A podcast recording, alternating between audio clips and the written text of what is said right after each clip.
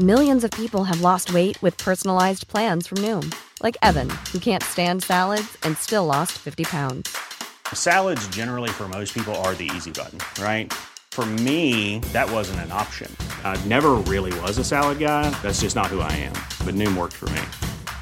Get your personalized plan today at Noom.com. Real Noom user compensated to provide their story. In four weeks, the typical Noom user can expect to lose one to two pounds per week. Individual results may vary. Hiring for your small business? If you're not looking for professionals on LinkedIn, you're looking in the wrong place. That's like looking for your car keys in a fish tank. LinkedIn helps you hire professionals you can't find anywhere else, even those who aren't actively searching for a new job but might be open to the perfect role. In a given month, over 70% of LinkedIn users don't even visit other leading job sites. So start looking in the right place. With LinkedIn, you can hire professionals like a professional. Post your free job on linkedin.com slash people today. Hi, I'm Daniel, founder of Pretty Litter. Cats and cat owners deserve better than any old-fashioned litter. That's why I teamed up with scientists and veterinarians to create Pretty Litter. Its innovative crystal formula has superior odor control and weighs up to 80% less than clay litter. Pretty Litter even monitors health by changing colors to help detect early signs of potential illness. It's the world's smartest kitty litter. Go to prettylitter.com and use code ACAST for 20% off your first order and a free cat toy. Terms and conditions apply. See site for details. سلام. این ویدیو از ویدیوهایی که چند ماه پیش ضبط شده قبل از محسا و الان داره با تاخیر با فاصله زیاد منتشر میشه. اصلا در یه دنیای دیگری در واقع ضبط شده. درباره یک جنگ مهمی هم هست که اسمش رو خیلی کم شنیدیم. زمستون پارسال که روسیه حمله کرد به اوکراین بوریس جانسون که اون موقع نخست وزیر انگلیس بود گفت که این شبیه برگزیته. یه مقایسه کرد اینو با برگزیت در واقع. بعد یه نفر برگشت بهش گفت که نه برگزیت مقایسه خوبی نیست. اگر می‌خوای مقایسه درست بکنی باید این جنگ رو با جنگ بوئر مقایسه کنی. چون در جنگ بوئر همه اروپایی ها طرف بوئری هایی بودن که می‌خواستن از خودشون دفاع کنن. طرفدارشون بودن همدل باهاشون بودن ولی هیچ کدوم جرأت نداشتن برن کمکشون برن کنارشون با انگلیس بجنگن. داستان اوکراین هم همینه. این به نظرم خیلی حرف جالبیه خیلی مقایسه جالبیه و حالا این ویدیو رو که ببینیم من وقتی که اون اون خبر رو می‌دیدم درباره جنگ بوئر چیزی نمی‌دونستم و نمیفهمیدم یعنی چی. ولی الان بعد از این ویدیو به نظرم بخورده مفهوم حرف واضح تر میشه. کلا به نظرم جنگ مهمیه که ازش خوبه که مطلع باشی. یه جنگی هست اول قرن بیستم. من تا همین چند وقت پیش اسمش هم نشیده بودم. تو این جنگ گاندی و چرچیل یک طرف منازعه هستن با هم در یک طرف. این جنگ نتیجه غیر مستقیمش این بوده که دولت انگلیس دیده مردم خیلی ناسالمن تصمیم گرفته بیاد وسط یه تغییرات مهمی بده در اداره جامعه. جنگ یعنی اثرگذاری بوده که من هیچی دربارش نمی‌دونستم. به نام جنگ بوئر. این ویدیو درباره این جنگ صحبت می‌کنه. یه اتفاق قشنگی که میفته من خیلی دوست دارم. وقتایی که دو تا سوال بی ربط به هم جوابشون در یه جای مشترک به هم می‌رسه. خیلی به نظرم اتفاق جالبیه. مثلا این دو تا سوال می‌رسه جوابش به یه جای مشترک. اینکه ایده دولت رفاه چطوری در بریتانیا شکل گرفت و جا افتاد. دولت بیاد دخالت کنه در اینکه شهروندان سالم تر باشن. این از کجا اومد؟ این یه سوال. و سوال دوم این که چطوری شد که انگلیس وقتی جنگ جهانی اول شروع شد انقدر ارتش قوی داشت. انقدر ماهر بود ارتشش. وضعش انقدر خوب بود. این از کجا آمده بود؟ بزرگ بودنش رو می‌دونیم. ولی اینکه ارتششون انقدر سر پا بود انقدر مجهز بود از کجا آمده بود. جواب این دوتا می‌رسه به یک داستان. به یک داستان مشترک اونم همین جنگ بوئر. جنگ بوئر کی بود؟ از 1899 تا 1902 یک جنگ پرتلفات و طولانی و پرهزینه که مثل جنگ ویتنام برای آمریکایی‌ها چطوری شد؟ نیمه دوم قرن بیستم. پرهزینه و پرتلفات و آبروریزی و یه خورده وجهه آمریکا رو خراب کرد. جنگ بوئر هم میگن برای بریتانیا همینطوری بود. اول قرن بیستم. پرهزینه پرتلفات و تصویرشون رو هم خراب کرد. کجا بود جنگ بوئر؟ در آفریقای جنوبی بود. یه جنگی بود بین بریتانیا و مهاجران سفید عمدتا هلندی ساکن در منطقه‌ای که امروز بهش میگیم آفریقای جنوبی. این هلندیا برای چی اونجا بودن؟ قرن 17 و 18 هلند استعمارگری و گسترش قلمرو و اینا می‌کرد در قالب کمپانی هند شرقی هلند The Dutch East India Company. و تو مسیرشون بین هند و اروپا هند و هلند مسیر کشتیهایی که می‌خواستن برن برگردن اون پایین آفریقا در دماغه امیدنیک یک کمپی گذاشته بودن برای مثلا بارگیری برای توقف کشتی ها و اونجا کم کم شهروندانی از هلند پا شدن رفتن اونجا موندن مشغول کشاورزی شدن و به اینا میگیم بوئری. بوئری در هلندی در داچ یعنی کشاورز. اینا اونجا بودن و زندگی می‌کردن و کشاورزی و البته بردهداری و بعد این کمپانی هند شرقی هلند ورشکست شد. از اوایل قرن 19 اینا یه بار افتادن دست فرانسویا و یه دور چرخیدن و آخرش افتاد دست بریتانیا. قوانین بریتانیا باید حاکم می‌شد. یکی از قوانین بریتانیا هم اون موقع این بود که از 1834 بریتانیا بردهداری رو لغو کرده بود. برای همین می‌گفت شما که حالا دیگه اومدید توی بریتانیا بردهداری نمی‌تونید بکنید. اینا هم می‌گفتن نه ما بردهداری می‌خوایم بکنیم. اصلا می‌خوایم مستقل بشیم. می‌خوایم مستقل بشیم. جنگ شد. جنگ اول بوئر شد. 1880 و آخر این جنگ اینا تونستن یک منطقه رو واقعا مستقل کنن. منطقه‌ای که الان تو آفریقای جنوبیه مثلا جوهانسبورگ توشه و خارج از سلطه حاکمیت بریتانیا اونجا بر خودشون مشغول زندگی بشن. بعد بریتانیا اینو پذیرفته بود و ادامه داشت این شرایط تا 20 سال بعد که طلا پیدا شد. نه اینکه طلا پیدا شد طلای زیاد در همون منطقه جوهانسبورگ پیدا شد. یه صخره طلا پیدا شد مثلا. و برقش چش بریتانیایی رو گرفت. اینا خواستن که قلمروشون رو گسترش بدن و بیشتر بیان جلو. یه بیش بخش بیشتر از خاک قسمت جنوبی آفریقا رو هم از چنگ بوری ها در بیارن بچسبونن به مایملک خودشون که معدن طلای بیشتر داشته باشن. اینجوری بود که جنگ دوم بوئر شروع شد در 1899 رو کاغذ بریتانیا باید خیلی راحت این جنگ رو پیروز می‌شد. داره با یک گروهی میجنگه که حتی ارتش ندارن. بزرگترین امپراتوری دنیا که خورشید توش غروب نمی‌کنه داره با یک سری کشاورز میجنگه در جنوب آفریقای جنوبی. کشاورز بودنشون مهمه به خاطر اینکه اینا اصلا تعلیم نظامی سازمان اینا ندارن. انتظار واقعا اینه که بریتانیا سریع اینا رو کارشون رو تمام کنه اون چیزی که می‌خواد بگیره. ولی اینطوری نمیشه. مخصوصا هفته های اول جنگ شکست های خیلی مفتزهانه ای می‌خورن از کشاورزان بوئری. هفته های اول جنگ مخصوصا پس هفته های بدی شد. هفته سیاه بریتانیایی شد. گفتن که ما دست کم گرفتیم بوئری ها رو. ما فکر کردیم اینا شاید مثل سرزمین هایی هستن که میریم استعمار می‌کنیم و یه جنگ سبکی با بومیا می‌کنیم. تخمینمون از طول جنگ و از نیروهای مناسب نیروهای لازم مهمات لازم اینا کافی نبود. بر همین کافی نداشتیم. مجبور شدیم بعدا نیرو و مهمات خیلی بیشتر از اونی که فکر می‌کردیم اضافه کنیم و بعد از اون هفته سیاه هم لورد کچنر رو فرستادن اونجا که اونجا رو جمعش کنه. ایشون اون موقع تقریبا یه سال می‌شد که قهرمان بریتانیا بود جنگ خارتوم رو براشون جمع کرده بود. مردم هم دوستش داشتن.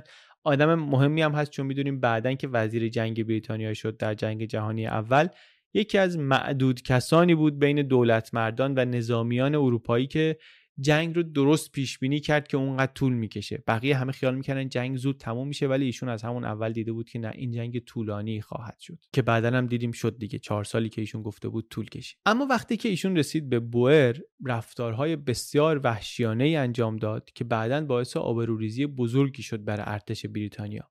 اینا رفتن مزارع کشاورزی رو آتیش زدن مرغداری ها رو آتیش زدن. این باعث شد که خیلی کشته شدن از بچه ها و از زن های بومی و حتی بعدا این اثر گذاشت چون خود ارتش بریتانیا هم نمی‌تونست مواد غذایی تأمین کنه. یا اینکه اردوگاه های کار اجباری راه انداخت. اونجوری که اسناد نشون میدن بعضیا تا 28 هزار بوئری اونجا کشته شدن. و با همه این کشت و کشتارها و وحشیگری ها در نهایت هم بریتانیا پیروز جنگ بر نگشت خونه. جنگ تموم شد با میانجیگری هلند یک پیمان صلحی امضا کردند بین بوری ها و بریتانیایی ها و با این همه تلفات و این همه آبروریزی بریتانیایی حتی نتونستن بگن که ما پیروز شدیم. در نتیجه یک پرسشی در جامعه مطرح شد که ما اگه یک گروه کشاورز رو نمی‌تونیم شکست بدیم اگه پس فردا آلمان بهمون حمله کنه چطوری می‌خوایم از خودمون دفاع کنیم؟ یادمونه اون سالها همش سالهاییه که سایه تهدید آلمان بالای سر انگلیس هست. در نتیجه وقتی این سوال ایجاد شد دولت بریتانیا دولت مردان بریتانیا یک کمیته هایی درست کردن که برن ببینن وضع چیه. چی شده که همچین شده؟ چون جنگ بزرگی بود واقعا. بزرگترین جنگ بریتانیا بود در فاصله جنگ های ناپلونی و جنگ اول 438 هزار تا سرباز فرستادن در طول جنگ اون منطقه. شکلتون یادمونه توی چنل بی داستانش رو شنیدیم. شکلتون روی کشتی کار می‌کرد که سرباز می‌برد. زمان جنگ بوئر از انگلیس به آفریقای جنوبی. این اولین جنگی هم بود که بریتانیایا از نیروی نظامی مستعمرات استفاده کردن. کانادا و استرالیا به عنوان مستعمره ها نیرو آوردن توی جنگ. بعضی از فرمانده های کانادایی مجسمهشون الان توی تورنتو هست. اینا نشان شجاعت و افتخار گرفتن به خاطر کارهایی که توی جنگ بوئر کردن. جنگی که گفتیم توش چرچیل بود گاندی هم بود. چرچیل روزنامه‌نگار بود اولش اسیر هم شد البته. گاندی هم تو بهداری کار می‌کرد. ولی هر دو در سازمان ارتش بریتانیا رفتن. یک سال قبل از جنگ دوم بوئر هم می‌دونیم بریتانیایا با سودان درگیر جنگ شده بودن در جنگ های خارتوم با حداقل تلفات پیروز شده بودن اومده بودن بیرون. اینجا ولی بد گیر کردن و این باختشون و تلفاتشون به بوئر خیلی اثرگذار شد. سه تا کمیته درست کردن بعد از جنگ که بریم ببینن ما چرا همچی بلایی سرمون اومده. و نتیجه چیزهایی که این کمیته ها پیدا کردن و کارهایی که دولت بعد از اینها کرد بسیار چشمگیره بسیار مهمه نشونمون میده که اولا چطوری از شکست سریع درس گرفتن تقریبا سریع. همین باعث میشه که بعضی از مورخا بگن که جنگ بوئر نقطه عطف در تاریخ بریتانیا. از نظر نظامی این جنگی که باعث شد بریتانیا در جنگ جهانی اول حضور پرقدرت و موثری داشته باشه و بعد از نظر اجتماعی و سیاست گذاری این جنگی که باعث شد که یک سیاست های دولت رفاه در انگلستان شروع بشه به اجرا شدن. اینجا همون جایی که دو تا سوال اول ما به هم وصل میشه. ما می‌خواستیم ببینیم چی شد بریتانیا سراغ سیاست های دولت رفاه رفت. ایده دولت رفاه اونجا از کجا اومد؟ و دو اینکه چی شد ارتش بریتانیا انقدر در شروع جنگ جهانی اول مجهز و قوی بود. جوابش می‌رسه به اینجا. یافته های کمیته های بررسی دلایل شکست جنگ دوم بوئر. چرا؟ اول نظامیشو بگیم که چرا پیشرفت کرده بودن. اینا دیدن که ما از نظر تاکتیکای نظامی اشتباهاتی داریم. بجز اون مهارت تیراندازی سربازامون هم کمه. بعد از این جنگ میگن که تعداد فشنگای تمرینی که سربازای انگلیسی می‌گرفتن خیلی بیشتر از بقیه ارتشای اروپایی بود. آلمانیا دو سالی 100 تا می‌گرفتن انگلیسیا سالی 200 تا می‌گرفتن که تیراندازیشون بهتر بشه. یا مثلا دیدن که ارتشی های ما نظامی های ما بلد نیستن از اسب نگهداری کنن تیمار کنن سوار میشن فقط میتازونن. اینو باید بهترش کنیم. یا در استتار خوب نیستیم نه در استتار پیاده نظام خوبیم نه در استتار توپخانه خوبیم. بعد انقدر رفتن رو شیوه های بهتر استتار کار کردن که شروع جنگ جهانی اول فرمانده های آلمانی می‌گفتن ما نمی‌تونیم. ما نمی‌تونیم. بهترین متخصصامون هم نمی‌تونن به راحتی پیدا کنن که سربازای انگلیسی کجان توپخانه هاشون کجان. یا شاید از همه اینا مهمتر این بود که مدل فکر کردن سربازا. چون تا قبل از اون اینطوری بود که می‌گفتن ارتش احتیاج به فرمان فرمانده داره و طبق فرمان فرمانده عمل می‌کنه. توی جنگ بوئر اینا چون درگیر شدن با یه ارتش نامنظمی یه خورده از این قصه ضربه دیدن. لازم دیدن که به سربازا اینو برسونن که باید خلاقیت داشته باشن. باید بتونن یه وقتایی رأسا اقدام کنن تصمیم گیری کنن هدف رو تشخیص بدن بدون اینکه منتظر دستور فرمانده باشن شلیک کنن خودشون. این دوباره باز درسی بود که بعدا در جنگ جهانی اول کمکشون کرد که ارتش قوی تری داشته باشن. ولی بجز این تغییراتی که تو خود ارتش دادن یه چیز خیلی جالبتر تغییرات و اثرات اجتماعیه. یعنی تأثیراتی که توی سیاست های دولت گذاشت توی سیاست گذاری دولت گذاشت. اینم از اینجا شروع شد که دیدن که نیروی انسانی بریتانیا اون اندازه ای که باید آمادگی نداشته. برای همینه که ما نیرو کم داشتیم و برای همین شد که رفتیم از کانادا و استرالیا نیرو آوردیم. چرا نیرو به اندازه کافی نداشتیم؟ چون این داوطلبایی که می اومدن به جنگن خیلیشون تو تست پزشکی رد می شدن یه گزارشایی می‌گفت از هر 5 تا مرد بریتانیایی که در سن اعزام به ارتشن سه تاشون آمادگی جسمانی یا سلامت فیزیکی رو که باید داشته باشن ندارن. یه گزارش دیگه ای می‌گفت 40 تا 60 درصد داوطلبای ارتش رد میشن بیشترشون هم از طبقه کارگرن. این یعنی یه چیزی درست نیست در جامعه. یه جمعیت قابل توجهی از مردم بریتانیا که عمدهشون هم طبقه کارگرن شرایط زندگیشون خوب نیست. اطلاعات جدیدی نبود. و اینکه شرایط زندگیشون خوب نیست این ضررش به دولت می‌رسه. گزارش البته لحنش خیلی محتاطانه است. میگه که ما داده از قبل نداریم که بخوایم مقایسه کنیم ببینیم مثلا وضع بهتر بوده بدتر شده بهت... یا به همون بدی قبل مونده. ولی همینی که داریم از چهار تا منطقه و این شاخص های قد و وزن و اینایی که داریم و مقایسه می‌کنیم اینا به ما نشون میده. یه گزارش 800 صفحه‌ای داره توضیح میده. اینا به ما نشون میده که یه بخش بزرگی از شهروندان بریتانیایی مشکل سوء تغذیه دارن مشکل تغذیه دارن. سوء تغذیه هم نگیم مشکل تغذیه دارن. مخصوصا کارگرها البته تقصیر خودشونه. اینا فقیرن فقرشون هم تقصیر خودشونه. عادتهای غیر مسئولانه دارن. ادبیات گزارش اون موقع واقعا اینطوریه. این طبقه کارگر اگر فقیرن تقصیر خودشونه. اینا یه سری پلشتن یه سری خستن اینا مسئولیت قبول نمی‌کنن فرزندانشون رو درست تربیت نمی‌کنن اینا همه رضائل فقراست. ولی ضررش به دولت می‌رسه برای همین دولته که باید یه کاری بکنه که بهتر بشه. نتیجه گیری گزارشه هر چقدر لحنش میگم مال اون موقع است و خیلی اشکال داره نتیجه گیریش یه چرخش فکری بزرگی درست کرد. تا قبل از اون تفکر مسلط داروینیسم اجتماعی بود. دولت دلیلی نداره بیاد کمک کنه مثلا به فقرا حمایتی بکنه. ولی الان می‌دید آقا لازم داره کمک کنه. کمک کنم نمی‌تونیم پول بهشون بدیم چون اگه مستقیم بهشون پول بدیم اینا که فهم استفادهشو ندارن که. میرن مست می‌کنن همشو باطل می‌کنن. ما باید دستمزد کارگر رو زیاد نکنیم. باید بریم به بچه هاشون تو مدرسه غذای رایگان بدیم مثلا. به زنها یاد بدیم که چطوری بچه بزرگ کنن. وظیفه زن اون موقع بچه بزرگ کردن بود دیگه. در بریتانیا یک قرن پیش. یعنی کمیته داره نگاه می‌کنه که ببینه چرا قدرت ملی ضعیف شده می‌خواد قدرت ملی رو تقویت کنه. می‌بینه براش ارتش رو باید تقویت کنه. نیروی ارتش هم شهروندای جامعه از آدم فضایی که نمی‌تونه نیرو بیاره. پس سلامتی جامعه بدن شهروندا برای دولت مهم میشه میره دنبال تقویت بدن شهروندا که بتونه فردا که لازمشون داشت بیاره ازشون استفاده کنه قدرت ملی رو زیاد کنه. این گزارش ها بعدا که منتشر شد باعث شد که دولتی که سال 1906 اومد سر کار مسئولیت بیشتری بر عهده بگیره در حوزه سلامت و رفاه شهروندا. انتخابات 1906 اون انتخاباتیه که محافظه کارا توش شکست سنگین خوردن حزب کارگر به قدرت رسید. و از 1906 تا 1911 یک قوانینی گذاشتن. همه در جهت دخالت بیشتر دولت بود در رفاه و سلامتی شهروندا. مثل توزیع وعده غذایی رایگان در مدرسه ها مثل اینکه کارگری اگه سر کار آسیبی ببینه خسارتش باید جبران بشه. مثل بازرسی پزشکی معاینه سلامت کودکان در مدارس. مثل بیمه اجباری نیروی کار.